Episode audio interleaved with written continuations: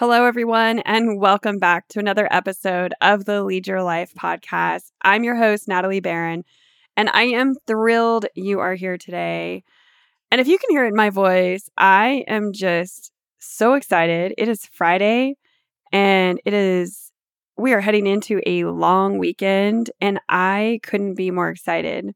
This is such a great weekend, not only because it's a long weekend, but my little baby girl is graduating from high school tomorrow.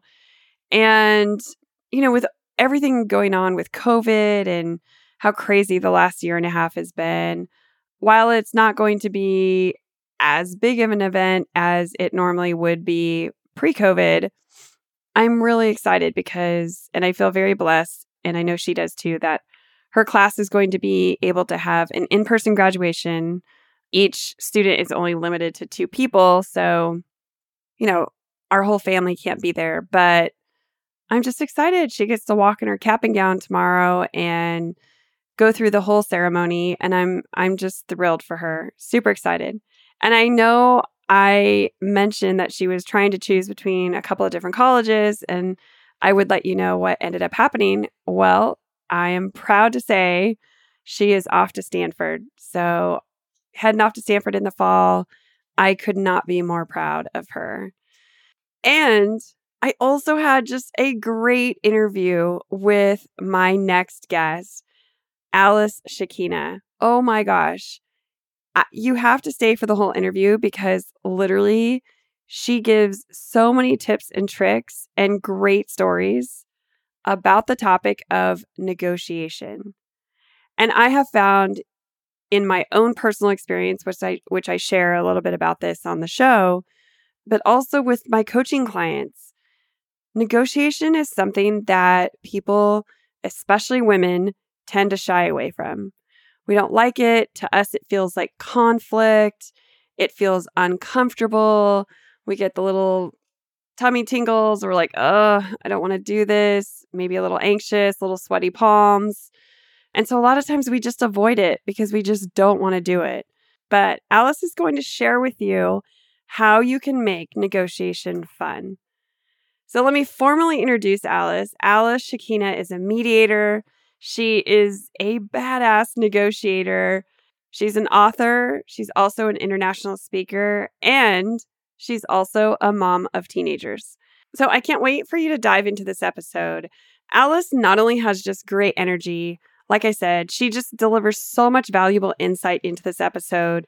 So, if you know that you deserve a pay increase at work, but you're not quite sure how to position it, gotta listen to the episode because Alice will teach you a trick on how to set up that conversation. Or if you're heading to a family dinner or a conversation with your teenager where you need to negotiate, or if you're headed into a potentially heated conversation about a polarizing topic like vaccinations or politics with friends, colleagues, family, whomever, Alice gives you some really great tools to help guide you through that conversation. And here's the bottom line I talk a lot about women advocating for themselves on this show. Negotiation is an actual way that you can advocate for yourself. It's a tool in your tool belt. So I mm. invite you to listen to this episode and really think about one or two ways in the next week or two that you will advocate for yourself through the negotiation process. Maybe it's something as simple as calling your cell phone provider and negotiating a new plan for yourself. Or maybe it's negotiating with your kids to help out folding some laundry or putting dishes away whatever it is, as Alice says in the episode, you got to practice before you really need this skill. So, the coolest part about it is Alice has been really generous and has offered all of my listeners, that's you, the opportunity to go through and attend one of her negotiation workshops. So, all you need to do is contact her um, via email and let her know that you are giving her the promo code Lead Your Life and you can attend as her VIP guest. So let's dive into my conversation with the one and only Alice Shikina. Welcome to the Lead Your Life podcast. I'm your host, Natalie Barron. I'm obsessed with helping people feel more connected to themselves, the people they love, their work, and their purpose. I'm a leadership coach, speaker, self improvement junkie, wife, mom of two teenagers, and 30 year corporate career woman turned entrepreneur. This podcast will give you the tools, insights, and real honest conversations that will help you lead your life so you can love your life. Let's dive in.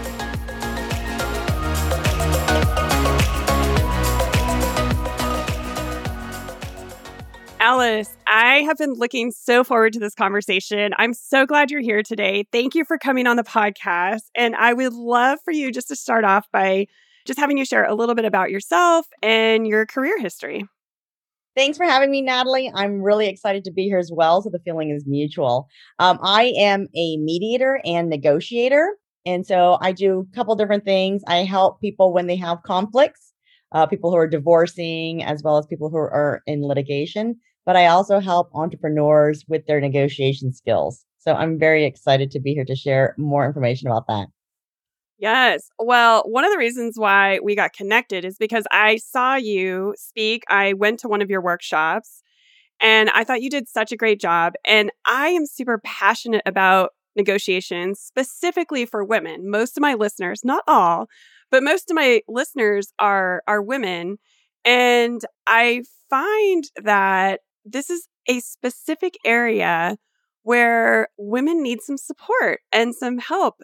And so when I heard you speak, I reached out to you immediately and was like, I have to have Alice on the show because you gave so many great tips and tricks and you're eh, you were so educational.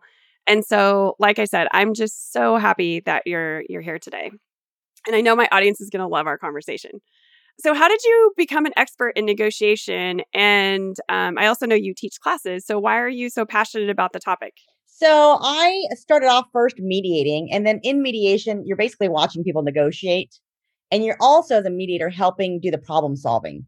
So, a lot of times there are um, solutions that people don't see because they're really looking at the problem from a microscopic point of view. And I feel like I'm looking at it from a telescopic point of view.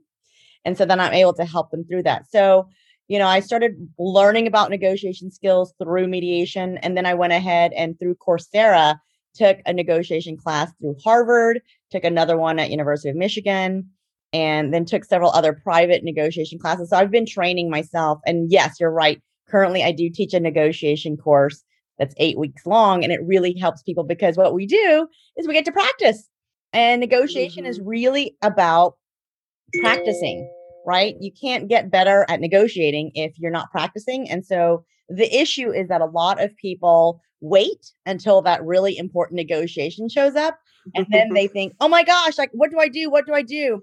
But it's like waiting for the day of the marathon to start thinking about training. so. I think that's a great analogy. Yes. And that's exactly and I will share my personal story. I don't I don't even think I shared this story with you when we had our conversation. That's exactly what happened to me.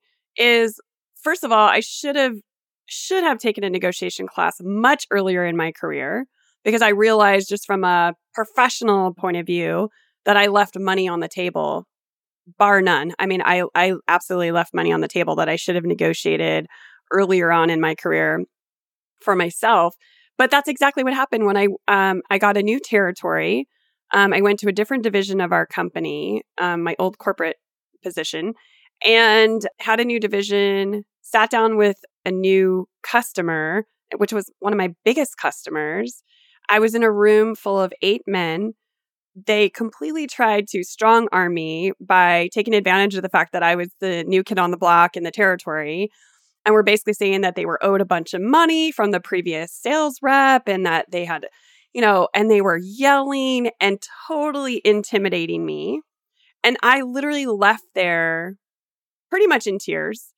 I was so shaken up and I should have prepared for that moment, you know, far in advance. I didn't.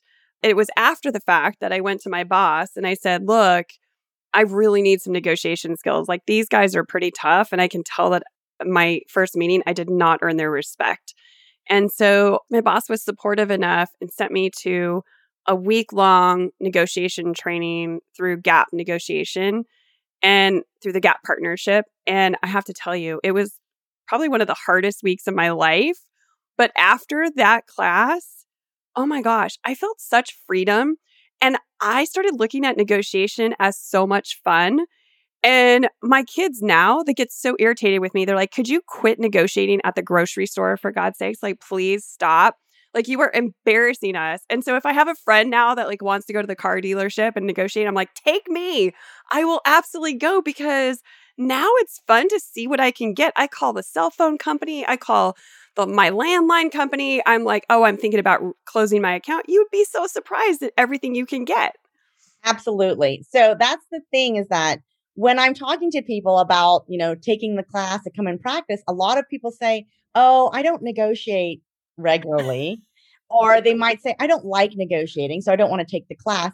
But the thing is this exactly what you discovered is that there's a whole world that people are ignoring in their own lives because yes. of the fact that they don't have the skills. And so it's like saying, I don't like bike riding before you've ever gotten on a bike and before you've ever learned how to ride a bicycle. And once you learn, the whole world of bike riding opens up to you and you're like, oh, I can take these wonderful and amazing bike rides, or I can even go racing. And so it's the same thing with learning the skills to negotiate. Even if you're not someone who thinks that you use it on a regular basis, you're actually missing a lot of opportunities, both personal and professionally, because you're just overlooking it and just saying okay to whatever is coming your way instead of negotiating so that you get more for your life, right? Your life can be enriched by all these negotiations. And they can be negotiations with your children, negotiations with your children's teachers, mm-hmm. negotiations with your significant other. So it doesn't have to be a big contract, you know, that you're doing for business. It can be part of your daily life and it can bring you joy. I love that. Love that. Love that. So, what is your perspective on why people dislike or shy away from negotiation and I'll add the extra caveat of why specifically do you think women shy away from negotiation? So I want to like address the second part of that question first. Sure. Um, th- so there's been studies done. Um, Linda Babcock did these. She wrote a book. It was called "Women Don't Ask." I have yeah. it. I love that there book. You yes. Go. So you probably are aware that when um, children are small, they have different types of chores. Girls typically get chores that are things like washing the dishes, setting the table, and things that just are not, you know, what people would normally pay for because it's part of being a family. Boys grow up getting larger chores like mowing the lawn, going and cutting shrubs. And so these are larger chores that they can charge for and they can go to their next door neighbors and say, Hey, I'll mow your lawn for five bucks or 10 bucks. And so this is sort of a cultural thing that happens that people aren't really aware that it's going on, but it happens. And so by the time the kids turn 18, boys have far more experience negotiating because of the types of chores that they've been tasked to do as they're growing up, which is to say, chores that they can negotiate for money Mm-hmm. Whereas girls have not much experience at all because they're doing a lot of things around the house that don't require that negotiating for money. So then what happens is both of those people, the one guy and the one woman, go out and they get their first job offer. Let's say yep. both get a $25,000 job offer. The women, 85, 90% of them, 95% take that first offer. Yep. They say, well, I don't have any leverage to negotiate because this is my first job. Um, I even remember I was talking to a high schooler and her mother told her, you better take any offer anybody gives you because no one's going to hire you straight out of high school. So if someone does, you better not negotiate and you better just say yes. Like she literally told me this during a workshop I was giving regarding communication and negotiation. Now, the man will go and negotiate, start out at 30,000 because he's negotiated now you can imagine over the lifetime of their career, if they're getting raises based on a percentage, the yep. man will get over the lifetimes, let's say 40 years, he will earn about three quarters of a million dollars more than the woman due to all the percentage raises that he's receiving year over year. So that's like an answer to your second part, right? Why is it that men and women have different comfort levels? Um, and then the first part of your question was yeah, just in general, why why you think people kind of dislike negotiation? I think it's because they don't have the actual tools and the strategies. So when I teach negotiation, and you'll love this story, I'm teaching it to my family. So we have a family call. We just had it last night. It's a one hour call and it's just my family. So it's my sister, my brothers, and my mom. And okay. I'm teaching them the skills. And what's interesting is they frequently get locked up into a conversation where they don't know where to turn. They say, I don't know what to say from here. I don't know where to go. Like, how uh-huh. can I continue this conversation? I'm at a dead end. And so, so, can you give us an example, Alice? Like maybe, I mean, maybe not specifically from your family, but can you give us just, you know, a, an example of what that might look like? Let's say um, people want to go get, um, they want to talk to their boss uh, about getting a raise. This is a very common example. So they might say, Hey, Natalie, I'd like to have a chat with you. And we go into a meeting and I say, Look, I've been here for like a year and I'd love to talk about getting a raise. And then you might say, You know what? I can't talk about that right now. It's not going to happen. I'm really sorry, Alice. And then I think to myself, I don't know where to where else to go. just shut me down and I don't know right. what to do about that. Right. Mm-hmm. And so in training people, there's a two-step process for these types, the type of negotiation where you're going in to get a promotion, going in to get a raise. And so what I would normally advise people or coach people is to say, first, you want to ask for the pre negotiation meeting. So I would not let you know that this is a pre negotiation meeting. I would simply ask you for a meeting. In this meeting, I would not begin the negotiations. It is a data collecting meeting. So I would ask you, Natalie, I'd love to know like how I've been doing. Where can I improve? What can I do to um, help the company grow? You know, how can I utilize my strengths? What have I been doing poorly? Where have I been doing badly? So I'm collecting all this data. And then I may ask you, like, what are the milestones that I have to meet in order to be promoted or in order to receive the raise? So again, collecting more data, right? And then step two would be asking for that meeting in six months or nine months or a year to say, the last time we spoke, you mentioned that I need to meet these milestones. You mentioned I need to improve on X, Y, and Z. I brought you data to show you that I've met these milestones. I've also improved these other things that you've asked me to improve. And I'd love to talk to you about, you know, my salary and seeing if we can increase it because I've met all these milestones that you've asked me to do. That puts you in a much more difficult place to just say, no, Alice, you have to get out of here. We can't talk about it because I'm bringing data to you, hard data. And I'm yeah. making a very strong case because I've prepared for the second meeting. So the first meeting is a preparation for the second meeting. Yeah, and I love that. And I'll tell you where I misstepped in my career, um, just to kind of nuance what you're saying. I love everything you're saying. And what I would say is time and role for us was a really big thing in my in my last career of like you had to be in role for 24 months. And I think what you're setting up that conversation perfectly for is I saw so many of my male counterparts. You know, I was following the rules. Well, I have to be in this role for 24 months, right? And I saw so many of my male counterparts like raising their hand at 12 months or 16 months and then getting promoted. And I was like, what the hell? Are you kidding me? And you know what? That conversation that you just set up, that first one of what are the milestones? Okay, well, here's time and role, and here's the milestones on performance. You can go back at 12 months, at 16 months, and say, guess what? I've checked all the boxes. I'm ready. I've proven that I can do this. I don't think I need to be in role for 24 months. Like, let's move this ahead. Absolutely. And also, it's really interesting to note that when there's a job posting, women typically will not apply if they don't meet every single one. And men very frequently apply when they're just meeting like half. I know. Yes. I know it. Um, I think that was also in Linda Babcock's book too, and there's also it's also in the Confidence Code book. They talk about men apply when they have 60% of the requirements and women wait till they've checked all the boxes and then think they need to stay longer to check extra boxes yes. just to make sure that they can prove that they're ready. Yeah. And that's just not the case. Right, right. So it's all about being proactive.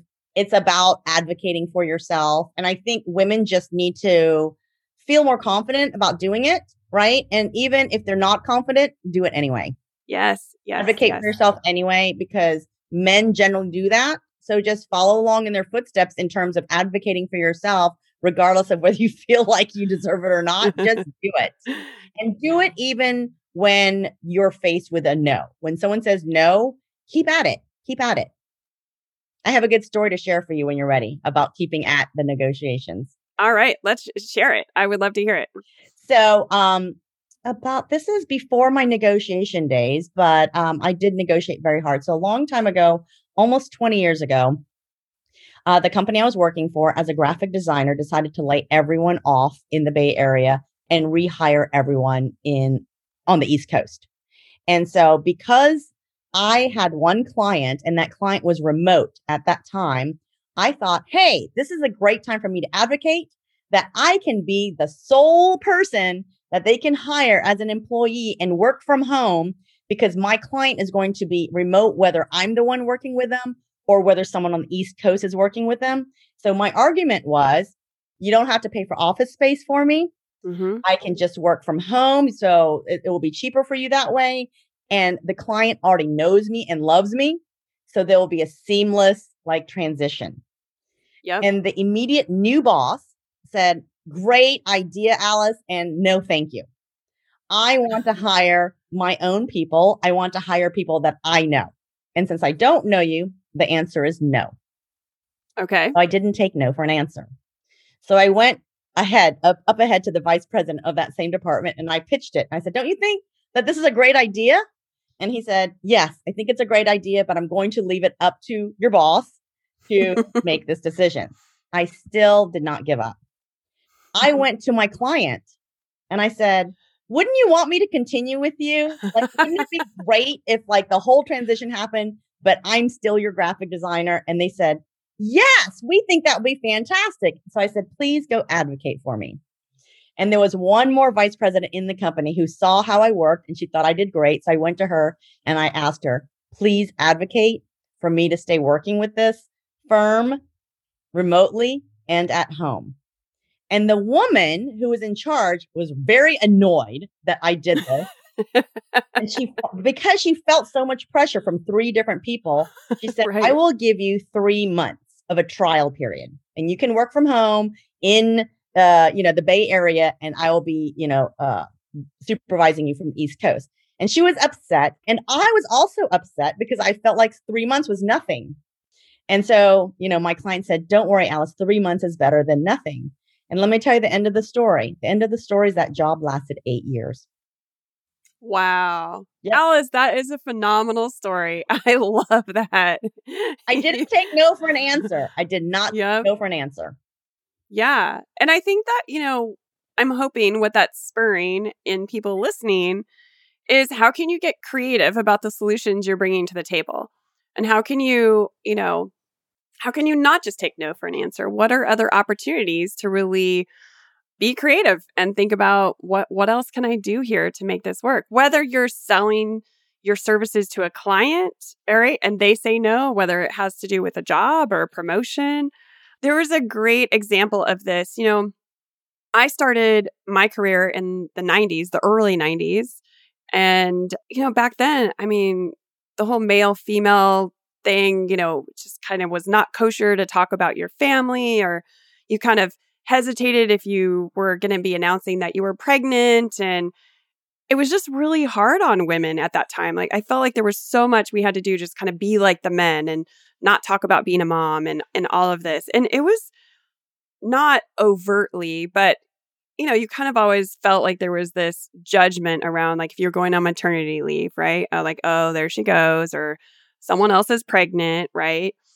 And we didn't have any, I mean, this was far before there was any kind of job sharing or any kind of thing. And there was this woman at work, I'll never forget. I was so impressed by her because before any of that was popular, she was pregnant.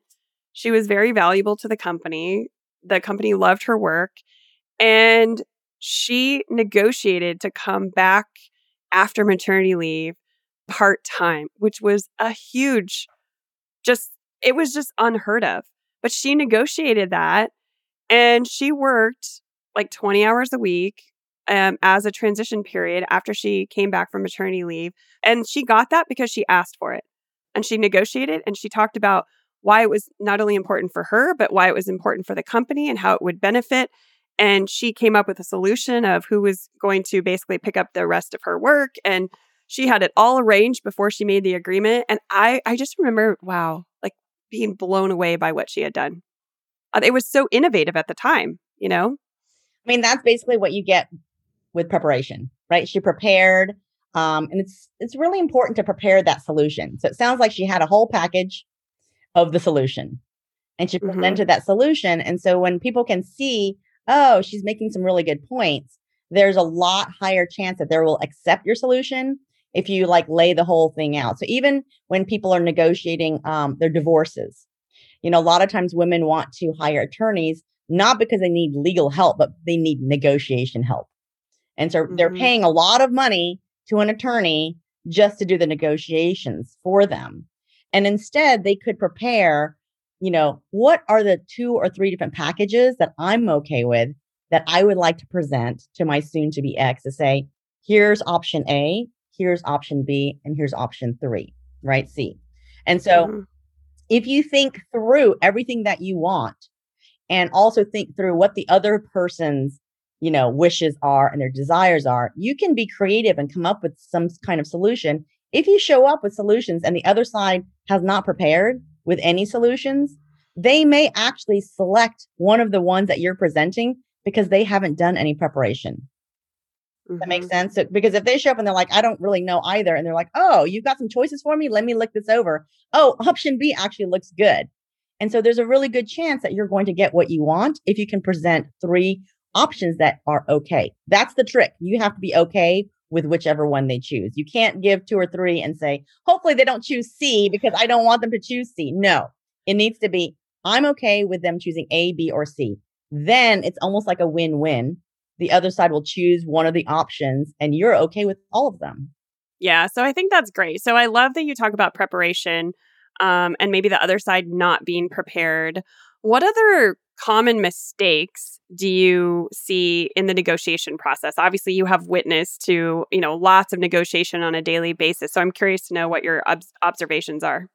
One of the biggest uh, it is a mistake, but I don't want to call it a mistake. Uh, one of the biggest things that people do is they there's two kinds of negotiating. There's positional, um, position based negotiations, and interest based. And so let me just explain a little bit about that. So position based is when you when you're picking your position. For example, you might say, Alice, let's take a trip. I want to go to Mexico. And I say, well, I would like to go to Ireland. These are our positions. Mm-hmm. That's it. So it's whatever you're fighting. And 99% of people argue using this position based methodology you can't get very far because you're just arguing about like why yours is better than mine and I'm trying to do the same thing. And in really dysfunctional cases, people start to say, well, we should go with mine because you're stupid. You don't know any better. Right? People start to put each other down yeah. to try to win. I have a good solution. Why don't you and I just go to both? and so what most people and this takes practice. So this is not something you can listen to today when I'm talking about it and think that tomorrow you can successfully implement it. It re- it's a difficult um, way to negotiate, but it's much more effective. And so interest based is one where you start to look into why do you want what are the reasons that you want to go to Mexico? And you might say to me, I want to go somewhere warm. Maybe you'll say, I want to go somewhere that we can go by car, even if it's far away. I don't want to fly and you know you have a, lot of different reasons. You might say something like i want to go somewhere where spanish is you know the, the language because i'm studying spanish right now. Right. So i should understand what your interests are. Then i can share what my interests are. We need to find the common ground among our interests mm-hmm. and then we either end up going to one or the other or even a potential third option based on the fact that we're trying to cover both of our interests. Mm-hmm. So if I understand, oh, you don't want to fly, then I might more easily give up my trip to Europe because I'll say, well, that requires flying. So let me think, what else can I think about? Where else can we go where they speak Spanish and it's warm and we can drive? right? And I may try to come up with other solutions. Or I may say, well, we can go to Mexico, but can we go to this city instead of that city? Right. Or what have you, you know? Maybe I'll say, I, w- I would like to go to the beach. Can we go to a coastal town instead of something that's inland? And so you can find solutions when you move to interest based negotiations. What's very interesting is we practice this and I teach this in my class. And then we do a group negotiation. And guess what happened? This is after like several weeks. they moved to position based. Like they just went to their positions and just started arguing, like why they want the thing that they want. And about 30 minutes in, I just said to everybody, I want you to recognize you are all arguing based on your position. So it is not an easy thing to switch. It is human nature to argue using the position based model. It's not effective, but people do it all the time. Even people who've been studying under me and who've been practicing, practicing, when they got to a big complex negotiation, everyone stuck to their one position. That's so and funny. I was like, everybody needs to like start thinking about the interests of everyone else because we're not going anywhere. We're going in circles. Well, so you bring up a you I think what you're bringing up is a good point, right? So it seems easier in maybe a low emotion negotiation. So maybe, you know, I was in sales for a long time, so I'm thinking about a sales negotiation. And then when it moves to, you know, maybe a spouse, right? Talking about where we should go on vacation, like I could see that being more emotional or trying to negotiate with a teenager. But I also think, you know, thinking back several months ago around election time, thinking about vaccinations, right? Where some people really believe in vaccinations, some people don't. You have family members who are like, let's all get together. We don't care who's vaccinated. And other fam, you know, I mean, I have had so many clients just tell me and share with me and friends that, you know, families are divided and there's so much divisiveness. So, what do you do in a situation where people are really stuck in their positions? Like take that take the vaccine for example. You know, what do you do when people were like, you know what, you have to be vaccinated to come to my house, and then other members of the family are like, why are you making such a big deal about it? How do you get past that? So, interestingly enough, we did a little role play with this exact thing. Okay. play, you know, the anti who is anti-vaccine, and because you know people want to know how can I get along? How can I get along when someone has diametrically opposing views? Right. right? And so I'll tell you what happened. I'll tell you the process that everyone worked through. But I have to preface it by saying if you are trying to communicate with someone who has diametrically opposed views, your goal should not be, particularly if it's a friend or relative, it should not be about, let me try to change their point of view. Your goal instead should be, even if you don't agree with them, I wonder what is making them think this way. So you want to approach the conversation from a very curious point of view. hmm Okay. No judgment. So turn your judgment off. I don't care what crazy ideas they have. Turn your judgment off because if you walk into this conversation with judgment, it's not going to go anywhere because the other person is going to feel like you're judging them because of your tone of voice, the type of questions you're asking, all of this. So it's not going to work. So you have to go in with total curiosity. And what I want you to do is I want you to ask questions about everything that they're thinking, right? Like, so uh, from what I'm understanding is I understand that you're not, you know, comfortable with getting vaccinated. Like, I'm curious to hear about the reasons. And then they will tell you some information. Then you can ask more questions. You should mirror what they're saying. So you want to like repeat back the things that you're hearing. And you, and then you can go deeper and deeper and deeper. So we did this role play. And what was very, very interesting, even though the person was pretending, right? What was very fascinating is that as they role played and we got deeper and deeper into these questions, they started to realize they weren't quite sure where their own views came from. right? It was very interesting. It was a lot of sound bites they had picked up, you know, and then and then it ended up traveling into like things that they had values they had picked up as a child. hmm And so then they realized like, oh, maybe like my values shouldn't be the way they are because they're stemming all the way back for 30 years. And it was based on something, you know, that they realized is not really the case today. And so what was very, very interesting is that really let it was like a nice trail back to where are these values coming from? And then for the person by themselves to realize, wow, like my values are coming from some antiquated place. Now, they didn't exactly admit it. and they didn't exactly come around, but you could see these these little things happening where they started to realize oh, now I'm realizing why I think that. And I'm not sure that I really want to stick by that. There's a glimmer of an opening, mm-hmm. right? Of opening a conversation. And maybe it will take multiple conversations to change their mind. But it's not about you imposing your values. It's guiding them through curious, curious questioning into their past of like where these values came from, why they think the way they think, where this is coming from. And if you go into a conversation with curiosity. And it's really so important to go with curiosity. A, it will take a lot more patience because you'll not have a quick conversation. It is a quite a lengthy conversation, but you actually have the potential of changing that person's mind gradually because now you're going in a different direction. You're not fighting against them. You're trying to explore where these values and interests are coming from. That makes a lot of sense. It does. It makes a lot of sense. And and I agree with you. I think yeah, I mean, I think there's a lot of families that probably need that advice, especially now, right? As things are opening back up. And yeah, I, I just, I think what you're saying is so, so valuable. So you mentioned you talk about this in your course. Can you share with us a little bit more about the specifics of your course and what it entails? Sure. So it's an eight week class and you meet once a week for 75 minutes. So the next one starts in July and goes for eight weeks. And we meet on Mondays um, from 1.45 to 3 on Pacific time.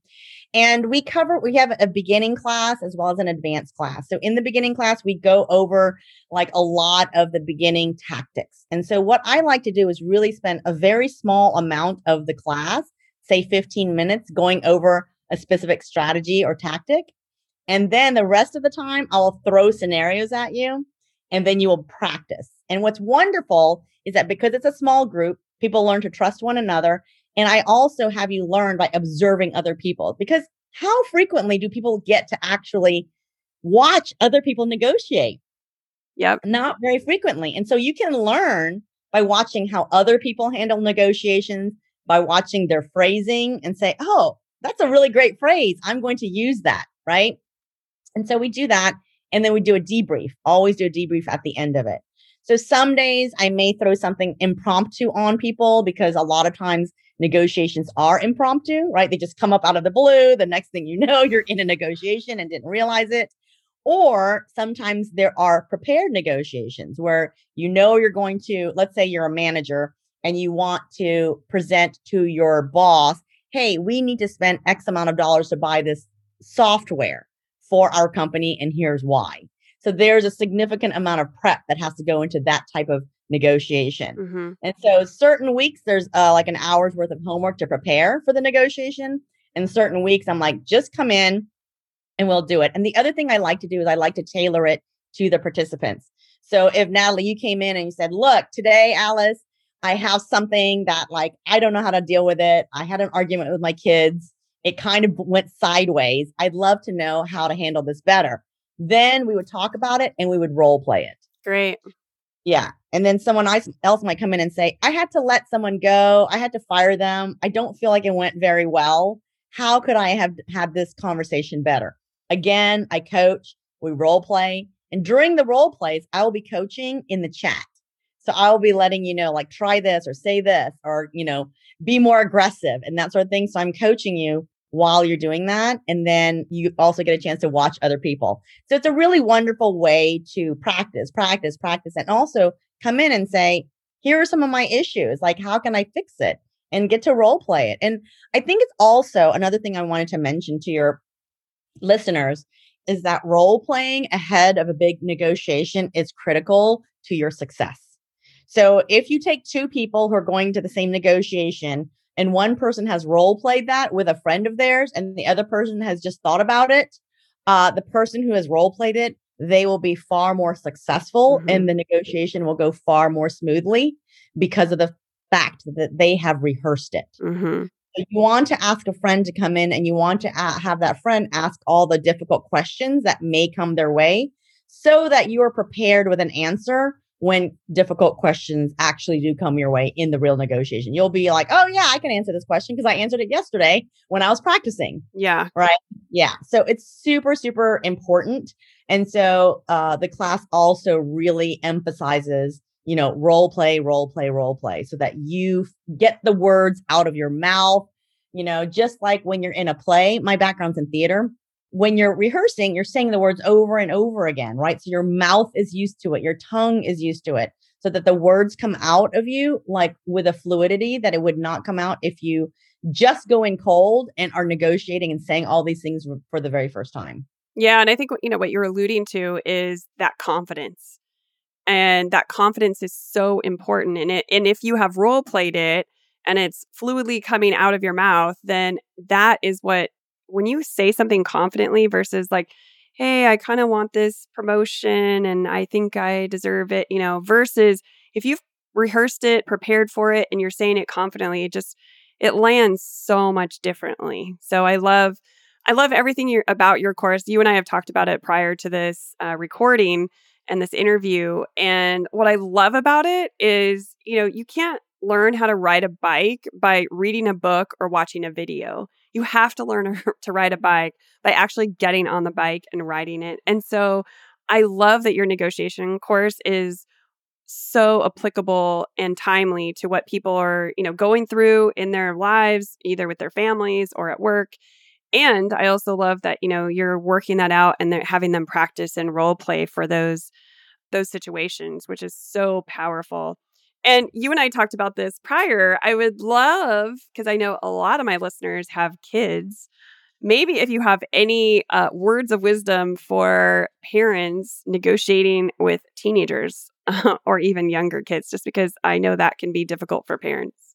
Absolutely. So I um, actually recently wrote a book called Negotiating with Your Kids, and it's on Amazon. It's a very short book, so I'll I'll, I'll give you some tips, but I also wanted to talk about why that book is so thin. I did that deliberately because I know, because I'm a parent of two teenage boys. and I know that, especially when you have smaller kids, you don't have time to read any parenting book. like, so true. You know many books I purchased and I read like, I don't know, half of chapter one and it's collecting dust on my shelf all these years later. Yep. And so I actually wrote a book where there's like 10 tips and each tip is like one page. I love and it. so it's not a book that you're going to read cover to cover, even if it's only, you know, 30 pages long. It's a book where I want you to like just read one page, read one page, practice it. That book is there mainly as a guide for you to practice the thing that I, because I don't want people to think I can read this book and now I'm an expert because that's simply not true. Like you said, mm-hmm. you can't read a book and be an expert on bike riding. Right. So I've made the book thin for two reasons. One, so that you can actually read the whole thing, but two, so that you just read one page at a time and practice that tactic. And so, one of the things that I think is extraordinarily effective, um, and I use it and it works every time. I've got a very stubborn 16 year old who loves to argue, and I have a 13 year old, and it works with both of them. Uh, subsequently, also works with my boyfriend, but is give two choices, right? So I always give two choices and I say, here are your choices. Now, they don't have to be choices that they like necessarily, right? But what happens is it cuts out the argument arguing. There's mm-hmm. just no arguing when you say you you're empowered. You have two choices and there's consequences attached to both. One may be a negative consequence, one may be a positive consequence. However, you know, it works. So a really quick anecdote if I've got a moment is that my son had some friends over and they apparently turned the kitchen upside down because they had a, a cooking party. And he spent like four hours up till three in the in the middle of the night, 3 a.m. cleaning the kitchen so that I couldn't tell. It looked perfectly clean when I came home. The only difference was there was a mountain of dishes. And so when I went in and I asked him to, to wash the dishes, I said, I need them done now because I'm cooking for someone else coming over right now. So these dishes have got to go. And his argument to me, and it, I could tell this is going to be a spiraling argument, was I just spent four hours cleaning. What I left for you, mom, is like nothing compared to like what I actually did for you. And you don't have a clue of how horrible the kitchen looked. And he said, I cleaned it so well. And so I said, you know, who, who's supposed to do these dishes then me? And he said, no. So I could tell this is going to go on and on for a bit. So I said, okay, great. I'm happy to do these dishes for you right now. I will go in there, no more argument. I will do the dishes.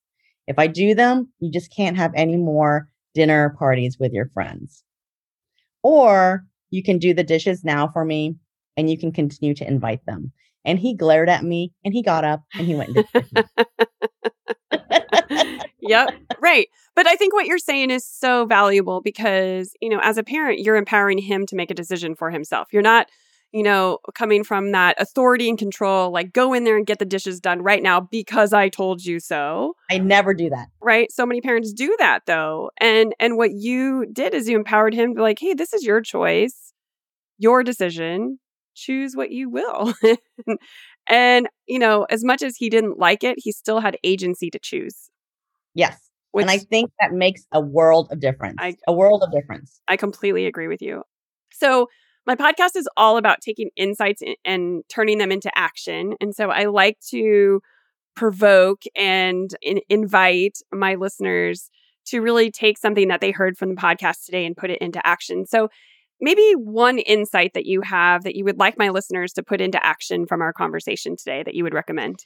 So w- I would say step one, and, and we didn't talk about it, but I'm going to talk about briefly now. And yeah. it's a really easy thing, but it's really step one. I challenge your listeners to become much better active listeners. And so by active listening, it means that you're not checking your cell phone, you're not reading text messages, you're not responding to an email, but you're like looking eyeball to eyeball at the person who's talking to you. And instead of asking lots of questions and all that stuff, just listen. Just listen. Don't listen um, waiting to respond, but open with an open heart and just listen because that is critical to everything else that I've been talking about. And that's step one to everything else I've been talking about. Because if you can't listen, then you can't do any of these other things mm-hmm. because all, you know, asking questions with curiosity only works if you're going to listen to the answer. right. Right. Right. Yep. So I challenge them to try to become active listeners and, um, you know, just see how long you can listen to someone where they're talking and you don't interrupt them. Try not to interrupt and wait till they're finished. And if there's silence, it's okay. Don't be afraid of silence. So many people want to fill the space. They don't want it to be silent. It's uncomfortable. It's scary. It's awkward. But actually live with that. And it's okay to have silence. It's a moment for everyone to process what they just heard. Mm-hmm. Absolutely. I was on on a webinar yesterday and there was a gentleman speaking and he was talking about listening and I loved what he said. He said listening is an act of caring and kindness and support. And he said it so in such a heartfelt way, like I felt it and I really believe I, I, I really do believe that. It's such and I think, you know, we're all guilty of being, you know, kids come in and like, hold on a minute, I'm busy, you know, but really, when people are really listened to and felt, it, it makes them feel so important. And it's such an underrated skill. I really do. I, I really believe that. Any last words of wisdom you have for my listeners before we close out our conversation today? Say try the act of listening with your children if you have children um, because children aren't listened to very frequently. Mm-hmm. They're frequently being told what to do and directed and whatnot. And so the next time a child is really upset, instead of launching into whatever kind of dialogue that normally happens, take a moment, take a breath, and ask them, what's going on? Like, what's happening? And why are you feeling this way? And then just wait.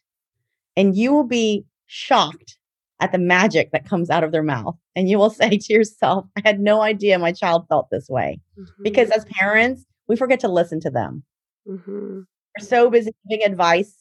Yes. We're so giving them guidance that we forget to listen to them. So take those active listening skills and and and you know try to listen to your significant other, try to listen to your children, and you'll discover a whole world that you didn't even realize was there. Oh, Alice, I think that's phenomenal. That's a great place to close out our conversation. I thank you so much for being here today. You delivered so much value in this conversation for my listeners. Um, I will have the link and the information to your course in the show notes. So, and your contact information so people can learn more about you, what you do, and and your course. So, thank you, thank you, thank you again for being here today. I hope you have a great rest of your weekend. Thank you. It was wonderful. Thanks so much, Natalie. Of course. Take care. Thank you so much for being here today and listening to the Lead Your Life podcast. My invitation to you is that you do one thing today to move toward a more meaningful, fulfilling life for yourself.